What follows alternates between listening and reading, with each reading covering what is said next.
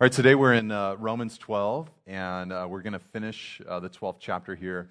We left off at the end of verse 13, so let's read together in verse 14 to 21. And for those of you who have your Bibles, just if you would just follow along with me as I'm reading this, I think it'll be helpful to us. And this is kind of like last week we looked at our relationship to each other, and it's just, you know, a, a loving uh, relationship that we have to one another. And there's a little bit here about how we relate to each other, but a lot of this is how we relate to the world that we live in. So let's read this together, starting in verse 14.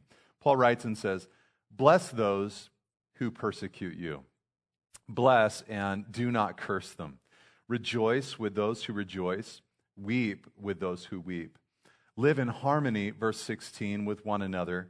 Do not be haughty, but associate with the lowly. Never be wise in your own sight. Repay, verse 17, no one evil for evil, but give thought to do what is honorable in the sight of all. If possible, verse 18, so far as it depends on you, live peaceably with all. Beloved, never avenge yourselves, but leave it to the wrath of God. For it is written, Vengeance is mine, I will repay, says the Lord. To the contrary, verse 20, if your enemy is hungry, feed him. If he is thirsty, give him something to drink. For by so doing, you will heap burning coals on his head. So don't, don't be too excited about that, though. I'll, I'll to explain to you what that means. Verse 21, some of you are like, yes. Verse 21, do not be overcome by evil but overcome evil with good. Lord, we just are so uh, thankful to you for a brand new life that you won for us by the cross. We're also challenged, Lord, by this new life. We ask, Lord, for the help, the ability, the strength of your Holy Spirit, Lord, uh, in every relationship that we're ever in. Lord, to be the aroma of Christ in that relationship. Father, we thank you for the cross. We thank you for the great salvation you've given to us. And we pray now, Lord, that your word would cut down to the very core of who we are. And Lord, that you'd help me as a teacher of your word to explain it, Lord, to express it well. We thank you, Lord, and we praise you. In Jesus' name, amen. Amen. Uh, I've told you guys before that I, I like watching all kinds of sports, you know, and um, I love baseball.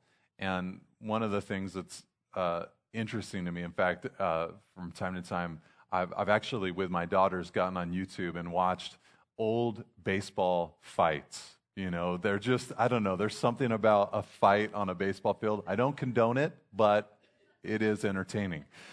But a lot of times what these guys do you know out there is there's you know one guy will throw a pitch a little close to somebody and then the batter will kind of glare at him and then there's like this escalating process, you know, like, well, you did this and then I did that. And there's kind of, and usually they're kind of just faking it. Like they don't really actually want to fight. They're just like waiting for their teammates to come and, and hold them back, you know, kind of thing. Like, if I, if these guys weren't on me, you don't even know what I would do, you know, kind of thing. But really in their minds, they're thinking, I make $17 million a year and I'm not about to get hurt fighting you. But anyways, I just, but what you see happening in an environment like that is an escalation. You know, in every situation that we're in, we have an opportunity to be the one that brings in peace. We have an opportunity to escalate a problem, a conflict, a difficulty.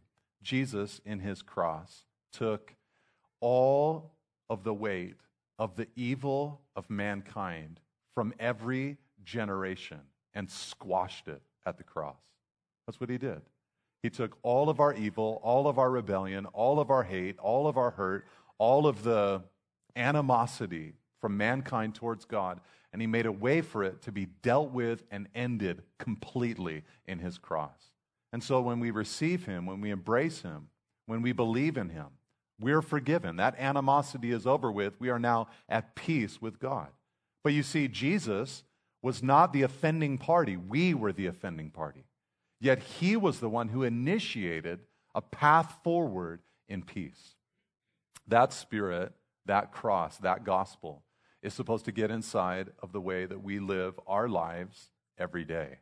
And that's what Paul is explaining to us here in this chapter, in this section of Scripture. And so today, especially, we're looking at how to deal with and interact with people in our lives. And a couple of the things that Paul says have to do with the difficult people uh, in our lives. The theme that I have for today's teaching or today's text is, is really simple. It's, it's just this Jesus introduced a life which runs opposite our feelings and impulses. And we respond now differently to enemies, sensitively to others, humbly with believers, and peaceably with all. All right, so that's what we're going to look at today. Basically, four areas how we deal with enemies, others, believers, and just mankind in general. So, the first one, verse 14, let's look at it again. We're learning how here uh, we're to operate differently with enemies than, than we have uh, previously, than, than is natural to us. Now, you probably noticed that Paul is going to talk about this in two parts. He's going to mention it in verse 14, then he's going to talk about a few other relationships, and then in verse 19, he's going to begin talking to us again about how to deal uh, with enemies, those who might bring persecution uh, into our lives. Here in verse 14, the way he says it is very straightforward, very simple. Bless those who persecute you, bless and do not curse them. Now, before really thinking about this, I just want to make mention of, I think, the proper context for the way to apply this. Because notice there, Paul says, Bless those who persecute you. I think this is a very individualized exhortation that Paul is giving. In other words, maybe to say it in another way, some of you might be part of the military. And you might be wondering, how does a passage like this about vengeance belonging to God and all of that, how does that speak into my role and my situation? Of course, we're going to see that in Romans chapter 13, which I'm sure you've studied, many of you. But in verse 4, Paul says, they do not bear the sword in vain. So there are times, obviously, in our lives where we ourselves will be instruments of ending the evil that is occurring to someone else. As Fathers, we protect our children. We'll defend our children. We're not going to watch our children go through abuse or difficulty. We're going to enter in and protect them and watch over them. And as a church, we'll find those who are suffering under injustice or pain or abuse, and we want to be a remedy for that. So I don't think Paul is talking about something ridiculous or something that is, you know, applies eh, beyond our own personal attitude to the way that we handle persecution that's coming uh, in our direction. So I'll talk a little bit more, more about that when we get to the last section uh, of this uh, uh, teaching. But let's think about this little phrase that Paul gives to us there in verse 14 again. Bless those who persecute you, bless and do not curse them. You know, when persecution comes into your life, or let's just say it in a different way, when hostility comes into your life, it's not an easy thing to respond with blessing, is it? This is way beyond the natural man. What does the natural man do? We can see it right there in the text curse. Curse. That's an interesting word. Uh, it can just mean, you know, some kind of negative thing, but it can also be a supernatural kind of attitude. Like I, you're trying to you, are trying to speak something that does something supernatural into into uh, their lives. So maybe uh, for some of you, when you've had someone, you know, do something bad to you, persecute you, maybe in your mind you're racing back into some of those Old Testament style prayers. We call them imprecatory prayers. You're like looking for the Psalms where they're praying things like, Oh God, break their teeth and uh, dash them to pieces upon the rocks, you know? And you're, you're thinking, Yes, uh, there, I do have a prayer for you and about you, and there it is, you know, kind of thing. But Paul here says, actually, as Christians, we're not to bring a curse. That's one of the great difficulties uh, that he holds out to us. You know, it, it's easy to curse, it's natural to curse. But let's think about that for just a second. Is it helpful to curse? Does it really produce anything? Someone said to me last week after looking at what it looks like to love one another, they said, You know, this is really beautiful, but it's so difficult. It's so hard. But on the other hand, if we think about it in a different way, if we just think about the results of living the natural life, the results of the natural life are so often actually what's difficult. You know, it might be hard in the moment not to bring the curse, but when you do bring the curse, it affects your soul. It affects the atmosphere. It corrupts everything. Know, I've told you guys before that we have this stoplight intersection near our home. So I drive through it nearly every day of my life. And at this intersection, uh, there are no turn lanes, ev- but everybody turns left. Both directions, everybody turns left.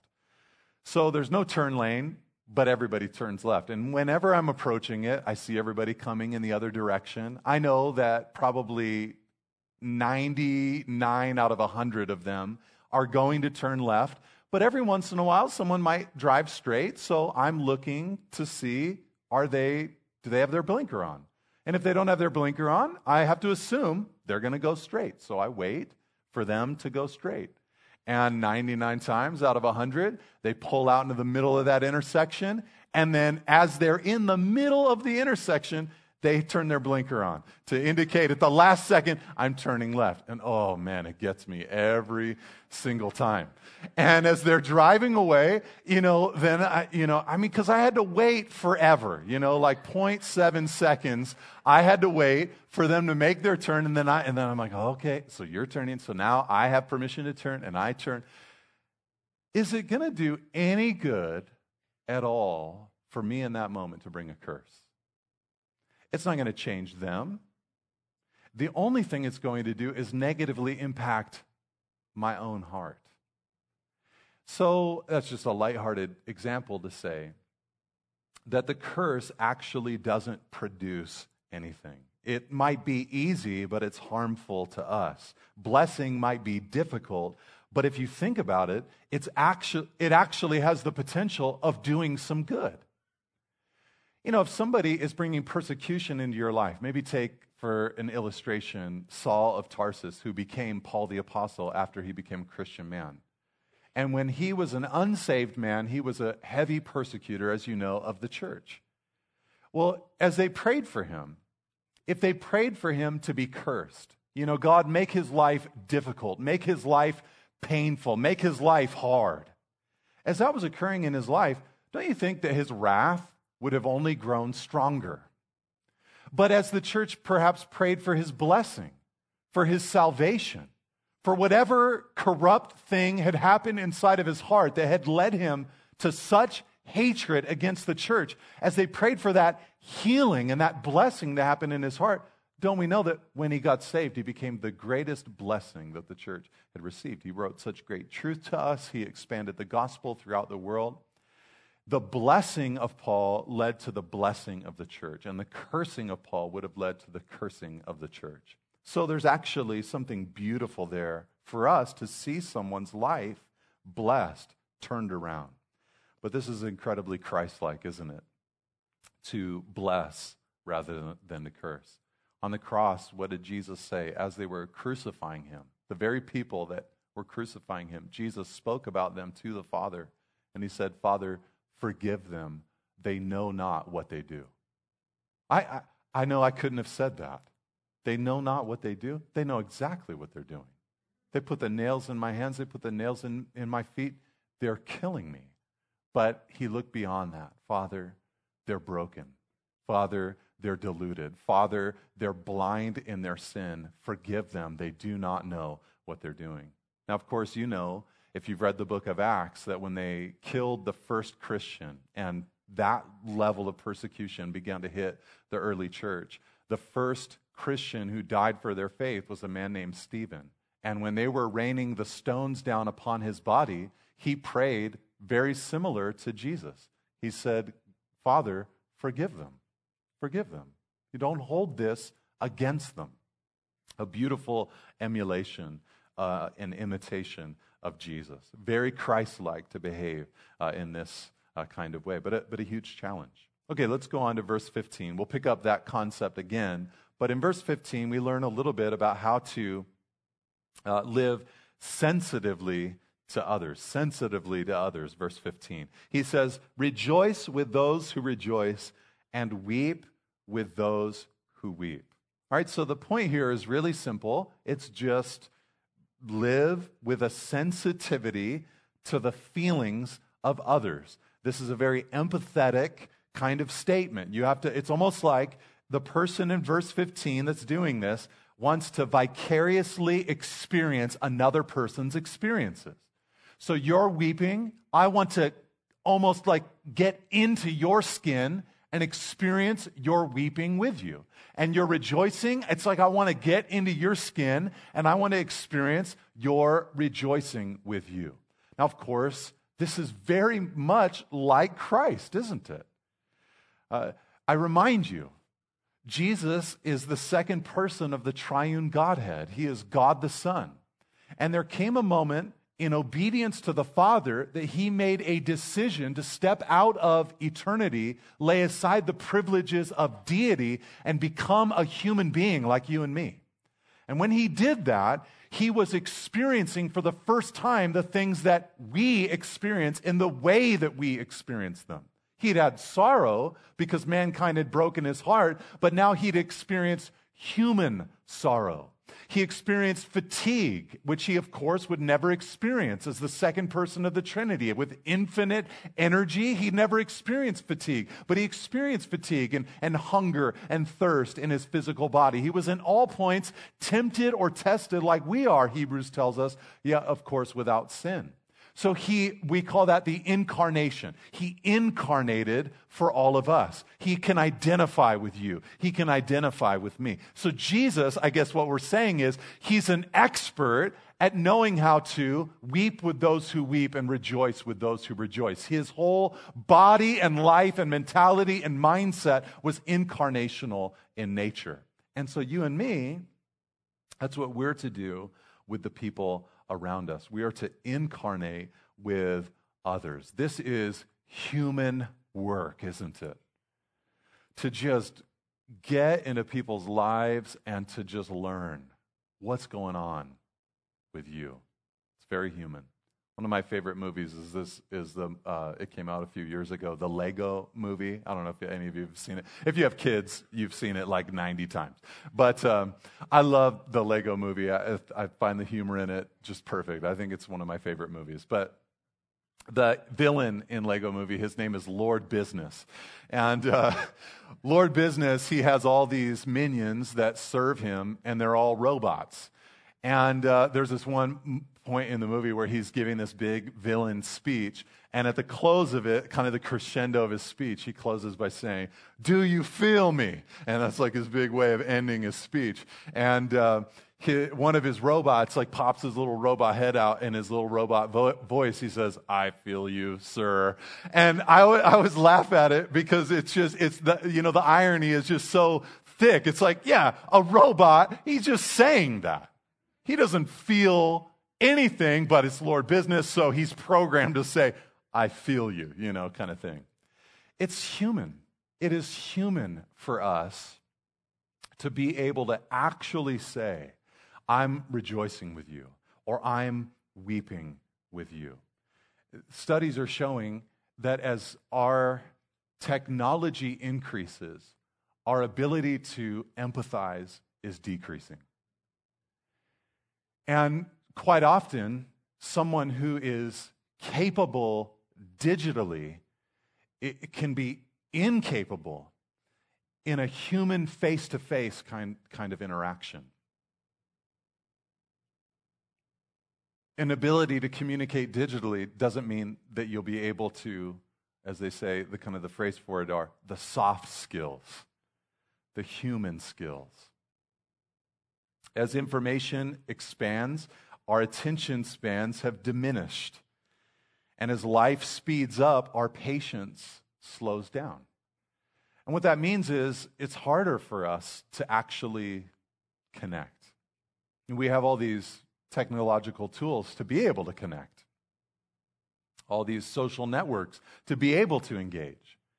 Yet, our culture and society is struck by a, a great level of loneliness. And I think a lot of it has to do with this Christians, though, have an opportunity. It's very unnatural. Because what, it's, what, what this is, it's a setting aside of my own natural mood and replacing it with your mood. That's what's unnatural about it. But Paul said it this way in 1 Corinthians 12. He said, If one member suffers, all suffer together. And if one member is honored, all rejoice together. So we rejoice with those who rejoice, and we weep with those who weep. By the way, have you ever found that sometimes it's harder to, to do the, the uh, rejoicing with those who rejoice kind of thing? You know, weeping, it's like, whoa, man. You're almost, it's almost like a weeping, like, I'm so sorry for you, and I'm so, that be, I'm, I can totally, t- I understand. I would not want to go through that. And there, that sorrow hits you. But if you ever, someone's rejoicing and you're like, oh, hey, hold on a second, you know? They're like, you've been working for that promotion forever, and then they get a promotion, and you're like, oh, I'm so happy for you, you know, kind of thing. It's just the way it is, it's our human condition. But uh, the, the Christ like attitude is to rejoice and to weep with those who rejoice or weep. And before I move off of that verse, I, I just want to say I really think that when Jesus, you know, when Jesus sa- saves us, what he's doing is he's beginning a redemption process. He's redeeming us. God made man in his image. But we tarnished that image through our sin. So, like God's affection, God's care, God's love, God's compassion, God's voice, God's tenderness, God's perfect community that he had within his triune being, all of that, Jesus is redeeming that in us. So it's with, with that theological backdrop that I think we can say that through the work of Jesus in our lives after coming to him, he can make us more human than we've ever been. Because he's restoring humanness back to us, the original essence of what it meant to be human. He's bringing it back. And for, for that reason, I believe that Christians, if we live in gospel community with each other, we have an incredible opportunity because the world might be just running without those kind of connections and, and you know, that kind of intimate knowledge of each other's lives. But we have that opportunity. And it gives us a great opportunity to just be more of a whole person uh, than we could have been without the body of Christ and without the redemption uh, of Jesus. I say this with full confidence that if it wasn't for Jesus saving me and if it wasn't for the community of the body of Christ, I would just be so weird. I just know that. I would be so weird. I'm already weird, you know, I know that. But when I think about what I would be without the redemptive work of Jesus making me more human, I'd be so weird. And so, I, can I say that again? I'd be so weird. And so would you. And so we're just thankful for the work of Jesus in, in helping us be more human than we would have been without his work in our lives. Amen? Okay. Yes, you're weird, Nate. We say amen to that. Okay, verse 16. Uh, we then move on to a new subject of living humbly with believers. That's another kind of category there of just how to live with others. He says it this way He says, Live in harmony with one another. Do not be haughty or proud, but associate with the lowly. Never be wise in your own sight. Some of your Bibles might not say live in harmony, but they might say live in one accord. But I really like the way that this translation puts it live in harmony has kind of like a musical component to it. Some of you are musical people, some of you are not as musical. I, I tend to be the non musical person in my family. And, uh, you know, I have these three little girls who are, they, they're really they have great voices. They like to sing. Sometimes we'll be like driving along and we'll start like singing a song together, you know, the whole family. We're like singing in the car or whatever. And then like I want to get in on it. And uh, sometimes I ruin it. You know, I like come in there. It's just like, what, what, what song are you singing right now? You know, what are you hearing? Like, oh, I thought that's the way it went. Um,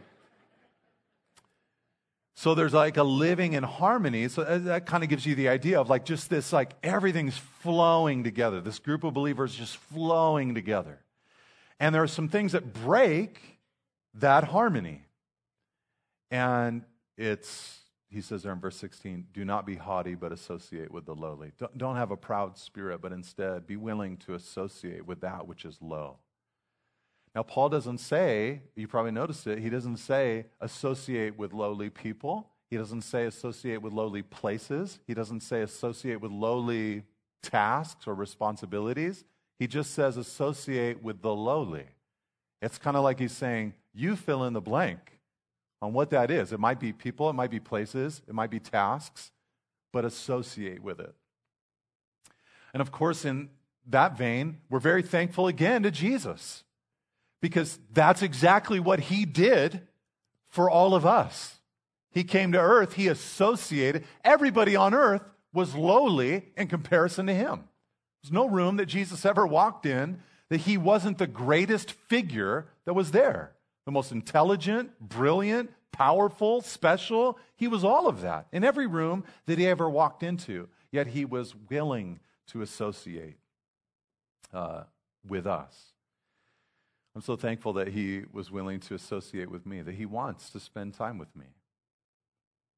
I just imagine what that was like for Jesus. I mean, have you ever thought about how, as Jesus sat with his disciples, I mean, for three years, they spent a lot of time together, a lot of trips together, ate a lot of meals together.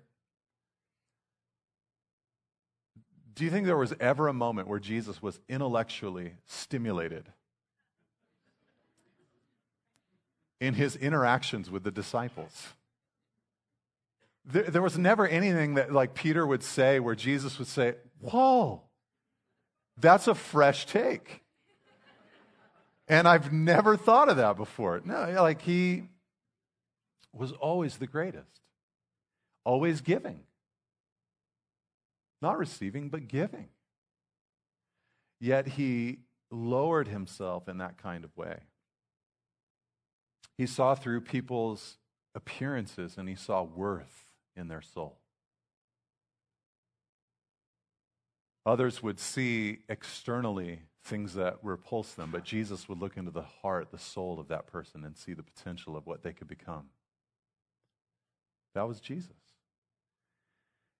So we're to do that. Uh, uh, we're not to be haughty, and we're not to be wise in our own sight, because a high view of the self or a high view of our perspective, that breaks that harmony. But if we come with humility, uh, then uh, harmony exists uh, between us. All right, so humbly, living humbly with believers. All right, now in verse 17, he goes on and he tells us to live peaceably with everybody. So that would include believers and non believers. He says, verse 17, repay no one evil for evil, but give thought to do what is honorable in the sight of all.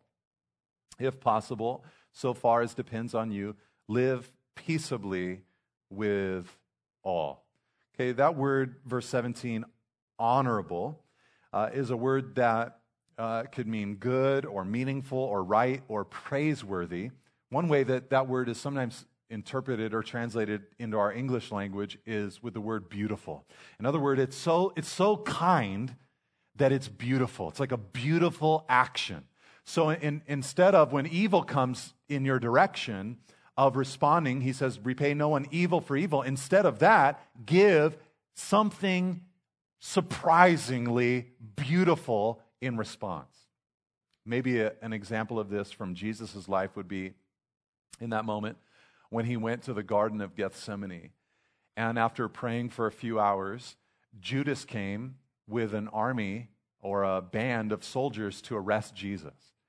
And as Judas kissed him to indicate that's Jesus, the one that you're here to arrest, and as they began to put their hands on Jesus and bind him, Peter, who'd brought a sword, he wanted to rush to Jesus' defense. And so he uh, swung his knife or his sword or his dagger at a man who happened to be the servant of the high priest, a man named Malchus.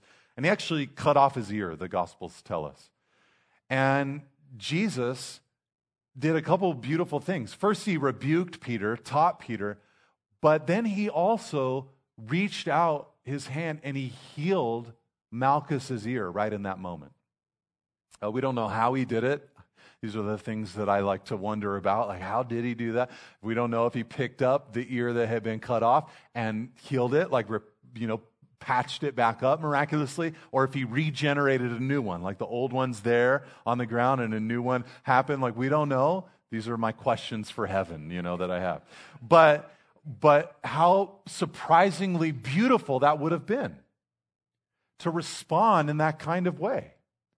instead of having an attitude like, hey, you know, you kind of had this coming. And, you know, I didn't do it, but I'm also kind of happy it happened to you, kind of thing. Instead of that, Jesus was an instrument of blessing and reconciliation. Uh, we're to respond in beautiful ways when that evil comes against us. So much so that he says the goal in verse 18, if possible, is to live peaceably with everyone. The early church, I think, really grasped this. And I think our brothers and sisters in other countries where they're in such a massive minority probably understand this better than we do in our country. Uh, because the early church understood, I mean, one of the terms that they'd use for themselves is they described themselves as aliens. They saw themselves like foreigners in another country as Christians. And if you think about that concept, to be a sojourner or a pilgrim, you think about somebody, it's not hard to imagine somebody coming to a brand new country with a brand new set of people. You work so hard. I've gone to various countries where I stick out like a sore thumb, and you're trying so hard not to be offensive, not to do things that, are unnecessarily, you know, awkward and clumsy and things like that. You want to be appealing to the culture that you're in. You're not there with a sense of entitlement. And early believers operated in that kind of way. They had a cautious humility and carefulness about their lives. But notice, Paul, Paul does say in verse 18, uh, so far as it depends on you. They were also very conscious of that in the early church. You know, we're not to be persecuted for our mistakes, but, it, but as much as it's possible with us, it's not going to be on us. It's not going to be our fault. But there's a nod there to saying there are times where someone just won't want to have peace with you. And you'll do everything Christ, in a Christ like kind of way, but they crucified Jesus. And so to have the, the expectation, even when I'm doing everything I can to live peaceably here on earth, uh, it, it might not be possible because it's only I can only control myself. So far as it depends on you, is the way uh, that Paul says it. By the way, uh, this has been, I think, one of the mistakes that some have made in the body of Christ wanting so badly to live at peace with the world that eventually they'll begin to change their Christian beliefs to maintain the peace. No, the Bible, I don't I know it says that, but I no longer hold to that or I no longer believe that. And it's an attempt so often to continue to live peaceably with the world, but Paul's saying as much as is possible with you. But violating scripture is not possible for us. But many have wanted peace so badly that they'll sacrifice the truth, but we don't want to go into that uh, realm or direction. Okay, let's close this out in verse 19 to 21 to look back again at the subject of living differently with our enemies or responding differently to our enemies. He says it this way in verse 19. He says, Beloved, uh, never avenge yourselves, but leave it to the wrath of God for it is written, Vengeance is mine, I will repay, says the Lord. Never avenge yourselves, he says, but leave it to God's wrath. It's written, Vengeance is mine, I will repay, says the Lord. That's a quote from Deuteronomy uh, chapter 32. And the emphasis here that Paul is making is, is he's saying, Look, God has his job and you have your job. And God's job is the vengeance uh, side of things. And, you know, that's very hard for us to come to terms with in where we're at now, because at this point, the ledger is incomplete. At this point, we haven't seen God execute his judgment. But this whole book, the book of Romans, began with the wrath of God against the unrighteousness and sinfulness of mankind. And so we understand that it's there and that vengeance belongs to God. It is his responsibility and job. So we want him to do his job, and we are called uh, to do uh, our job. You know, Jesus obviously talked about this kind of thing when he talked about turning the other cheek, or if someone sues you uh, uh for your tunic or wants your tunic, give him your, uh, you know, uh, sues you, give him your tunic also. If he forces you to go one mile, go with him two miles. And again, I don't think he's talking about, you know, police or self defense or an army or something ridiculous like with our families or anything like that. But in our own hearts, how do we feel when someone slaps us, disrespects us? Is there a rage that comes over us because we think so highly of the self? Or are we able to let God take care of those problems? You know, David was a man who I think at many places he did this beautifully in his life. He struggled with it, just like we all would, but he did beautifully in other places. You know, he, of course, in his life, he had such an incredible start to his biblical story. You know, he was just a teenager. God spoke to him, You're going to be the future king in Israel. And the Spirit came upon him, and he was immediately able. There were a couple times he killed lions and bears who attacked his father's uh, flock of sheep. And, and eventually he went out and he went to uh, bring some supplies to his three oldest brothers who were at war with the Philistines. And when he was there, he saw Goliath taunting the people of Israel, this, this like professional warrior from the Philistines. And he's like, Who's this guy? You know, uh, God's alive. Who's this guy? And eventually he goes out one on one into battle against Goliath and slays him. He, you know, he's projected onto the national scene. They're singing songs about him. Like everything's going so beautifully. He gets married to the king. His name was Saul, the king's daughter. And everything just seems to be going great until Saul is overcome with jealousy against David. And he starts trying to kill him a few different times. I think it's like a dozen times that Saul tries to, it's, it's an assassination attempt against David. So David, he flees. He doesn't stay, he doesn't remain inside the abuse, abusive relationship. He goes.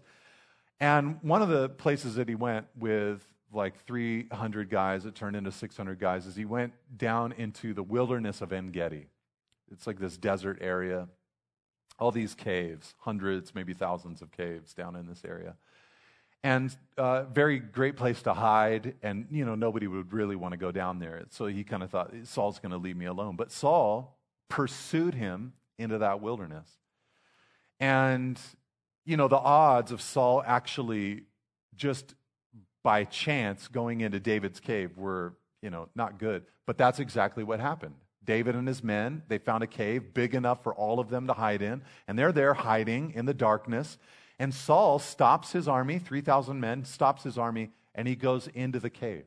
We don't know whether he was there to take a nap or use the restroom, but he was in the cave for some kind of personal need by himself and with the light outside and the dark on the inside and the sound of all the horses and chariots on the outside and uh, the silence on the inside, it was a perfect opportunity for David to sneak up on Saul and to take his life.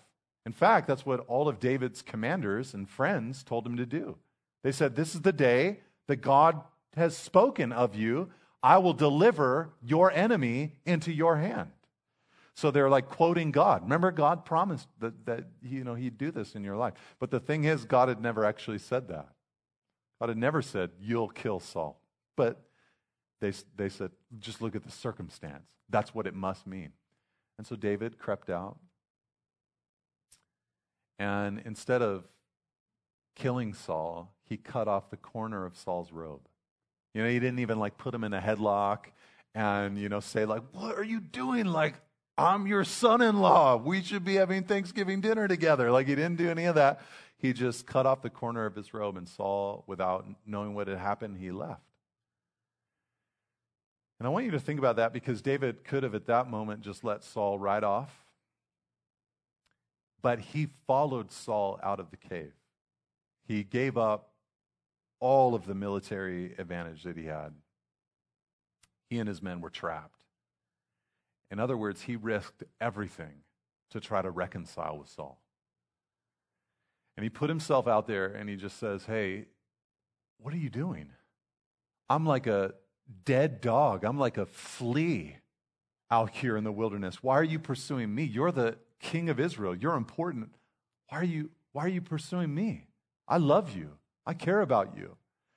And he had that robe in the corner of his hand, and so Saul knew you could have taken my life. And Saul, you know, he feigned, uh, you know, oh, I, I'm so sorry, you know, and he left and everything. And then a couple chapters later, he's doing the same thing, trying to kill David. But I say all that just to say, you know, that's a beautiful response.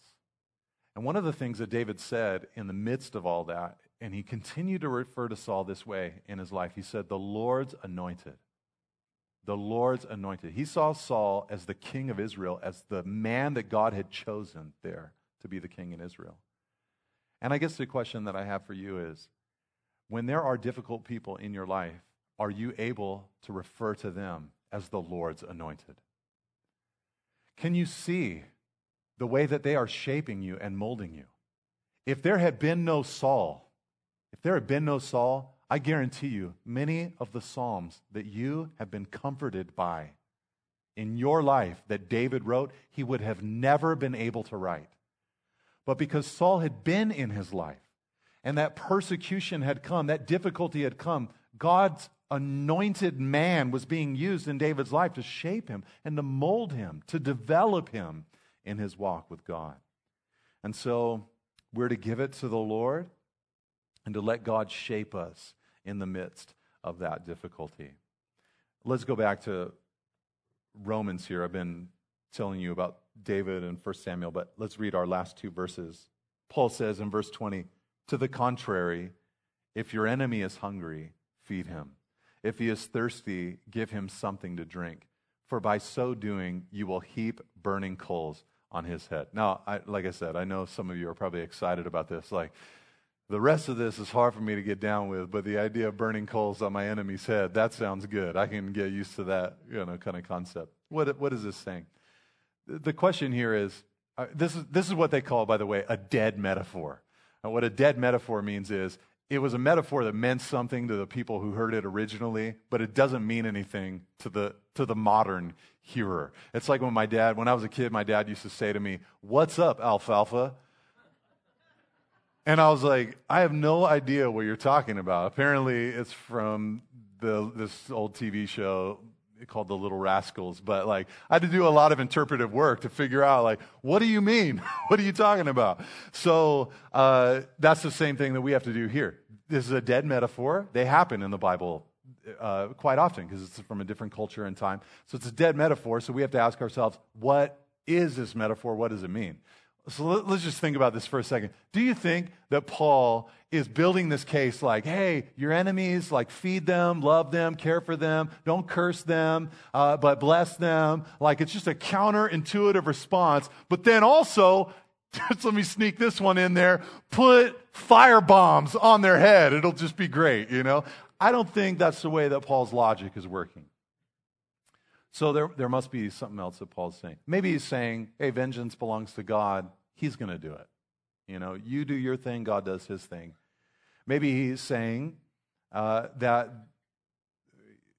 there was like some kind of shame that would come upon them as a result of you operating in that kind of way. And there are some cultural things. There's like an Egyptian custom where when somebody was sh- uh, shamed of what they'd done, they would put coals of fire on their head, like in a pot or something like that. And it was like a way of saying, like, I'm embarrassed that I treated this person that way. Maybe that's what was happening.